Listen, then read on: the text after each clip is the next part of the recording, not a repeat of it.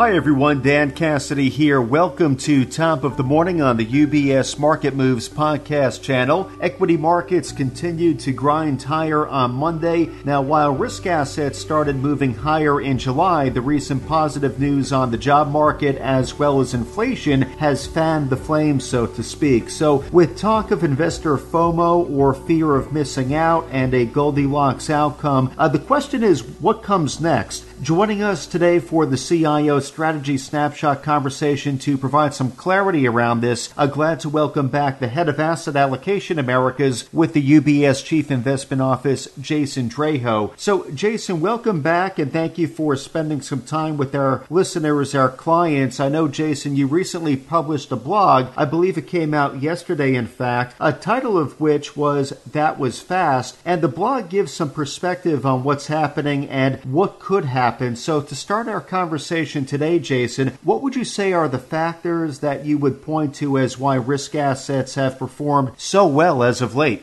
Well, you know, Dan, first, it's, it's good to be here. And, you know, last week when we were talking uh, on Monday, I believe I mentioned the possibility that if you know if we were to get you know kind of better than expected inflation data, you could see the markets continue to grind higher on the belief that you know an upside scenario, inflation falling, kind of a Goldilocks outcome could materialize. And what we got was CPI data that you know surprised to the downside, uh, you know, and kind of a broad-based measure of downside surprises. Then the producer price index on Thursday came down, which we know that that kind of tends to feed into CPI inflation, you know, months down the line. Import prices came down on Friday. So all the inflation data that we got last week was down instead of surprising in a, in a positive way, meaning it was like lower than expected. So that, you know, added fuel to the fire based off of, you know, the, the jobs data we got for August the week before, or was a very strong payroll report. So I think about what is, you know, kind of driving, you know, the markets, uh, particularly over the past couple of weeks, uh, you know, a couple of catalysts, uh, you know, begin first with kind of the macro kind of fundamental outlook. At least at the margin is getting a little bit better. Uh, increasingly, it looks like inflation will continue to decline. At least headline inflation could de- decline fairly rapidly. Uh, we noticed for August, based on what gasoline prices are, that have continued to decline, you know, uh, pretty uniformly since July. Those will bring down inflation. You know, other things like airline uh, or airfares are going to come down. So we could get inflation for for August that is, you know, down close to eight percent, uh, down from eight point five percent, and the trend looks like it's going to continue to kind of go in the right direction. Uh, so that's improved. At the same time, some of the economic data, such as the jobs market, suggests that you know growth is holding up okay thus far. So if you have a situation where growth can hold up okay long enough while inflation comes down, then you have a situation where then the likelihood of getting a sort of a softer landing, avoiding like a you know a contraction or recession becomes a little bit more likely. Uh, so I think at, at, the margin, what was happened is we've sort of moved a little bit of probability from that recession outcome to a soft landing. Now, this is a small amount of data for one month. We don't want to over extrapolate it, but at least you know, at the margin, it kind of shifts a little bit. I think it's also the underlying trends we see on inflation, supply chains, things of that sort, suggest that the far kind of real downside tail risk of a deeper recession is also being declining because we won't get a stagflationary shock, or at least looks much less likely. That would force the Fed to kind of also raise rates when we get slowing growth. So I think that's a factor that's driven markets a little bit higher recently if we then also go back to the past two months and over that time period, the S&P is up about 18% since its low in, in June. Uh, we've seen investor positioning also, you know, uh, you know, kind of work in a favorable way. Sentiment was very bearish, you know, at the start of the summer. Investors, certainly institutional investors, had sort of de-risked. They put on hedges. Uh, you know, they tried to minimize potential exposure on the belief that a recession was going to become likely. Now, as those fears have sort of receded a little bit, we've seen sentiment measures go from extreme bearishness to something more closer to getting to neutral. So not euphoria, not necessarily FOMO, but, you know, definitely kind of improving. There's also been investor position has been a bit of a tailwind. Uh, things like, you know, you know, short covering to a lot of hedge funds that might have been short stocks, they've been buying those back. Uh, there's systematic strategies that buy based on market momentum. So as the markets rise, they start to buy more market volatility, both equities and fixed income have come down. So there's strategies that kind of allocate risk based on volatility. So those have been adding up positions. We've also seen a little bit of kind of you know retail fund flows come back into equities, but also parts of fixed income uh, as a bit of a chase for yield. So this technical tailwind has certainly lifted markets from levels that were probably a little bit overshot in hindsight back in June, off of very poor sentiment. And there's been a marginal shift in terms of the macro outlook. So a little, little more likelihood of a of a soft landing scenario, and the inflation coming down. Also, the market kind of believing and expecting the Fed to sort of pivot, you know, relatively soon, meaning you know, kind of by the year end. So you add that all up, I think those could be the factors that would point to why markets have, have rallied so much uh, at this point in time. So, Jason, it was interesting within the blog, you go on to suggest that investors should be cautious in getting too bulled up or getting ahead of their skis, so to speak, and chasing this rally. Any evidence of that already? Why might that be the case? Well, first, just, you know, while there's some positive news on the fundamental perspective, I think we know still need to acknowledge that there's a lot of risks out there uh, growth is likely to slow. I mean, the Fed wants the, the, the economy to kind of slow and grow at a low level in order to bring inflation down. And the tightening that happened in the first half of this year, it operates with a lag, you know, and it can continue to weigh on the economy as we move into year end and early next year.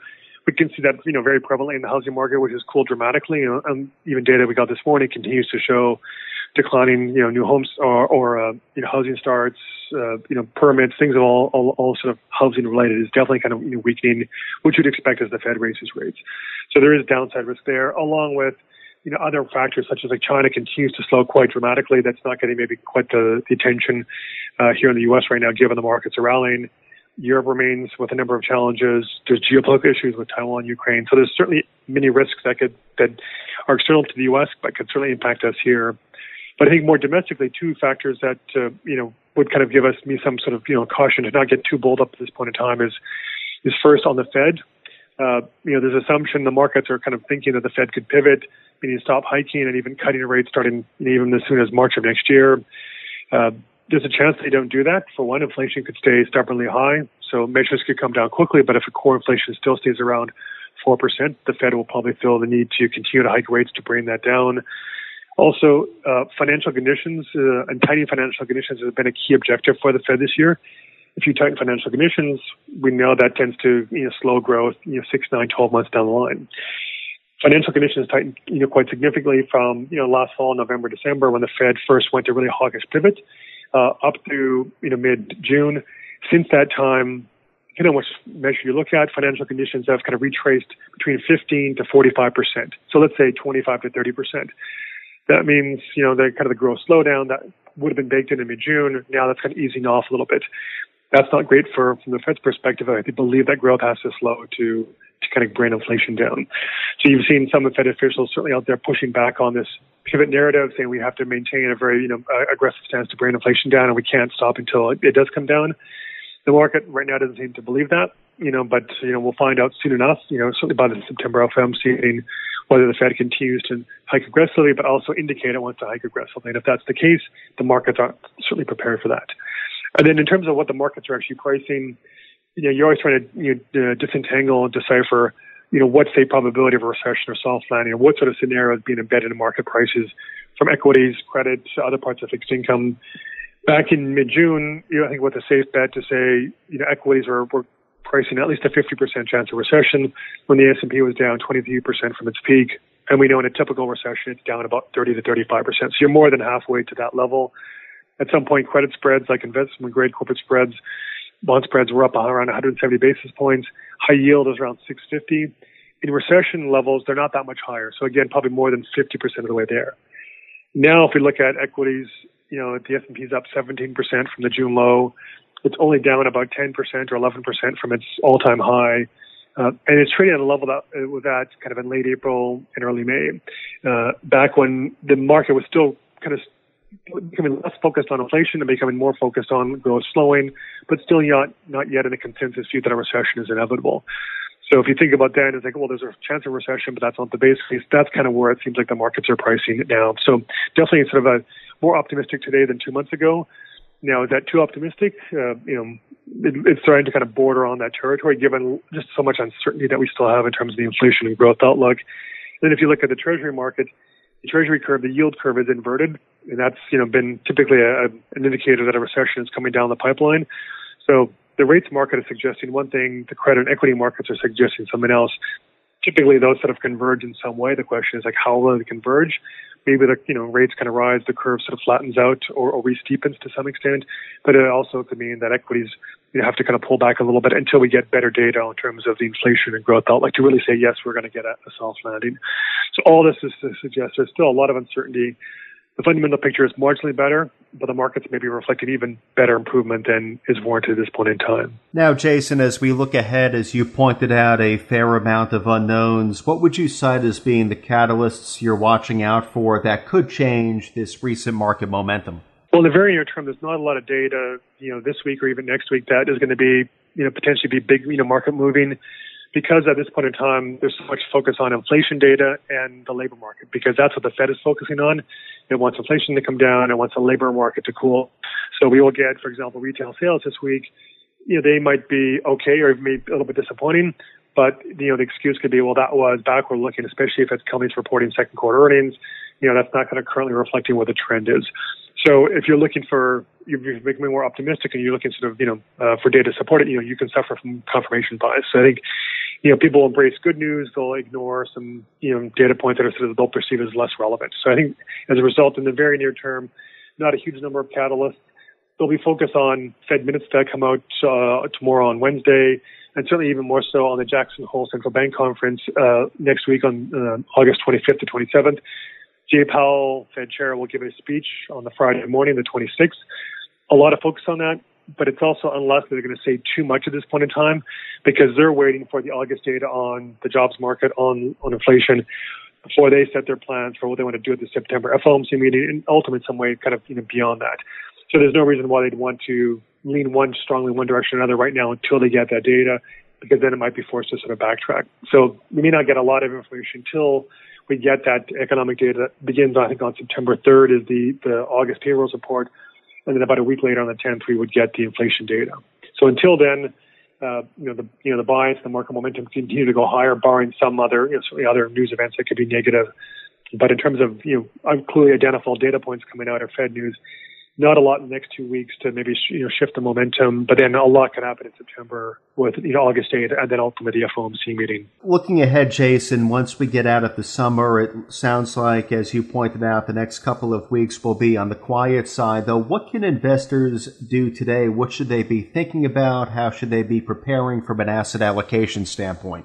So, one is you know if we were to try and predict what's the most likely or what would we have highest conviction on happening over the next you know one to two months I think volatility rising back up uh, as we get some additional data, as we hear what the Fed has to say in terms of its hiking plans, because you know the view is shifting towards a more optimistic uh, you know uh, outcome, uh, and certainly the Fed pivoting.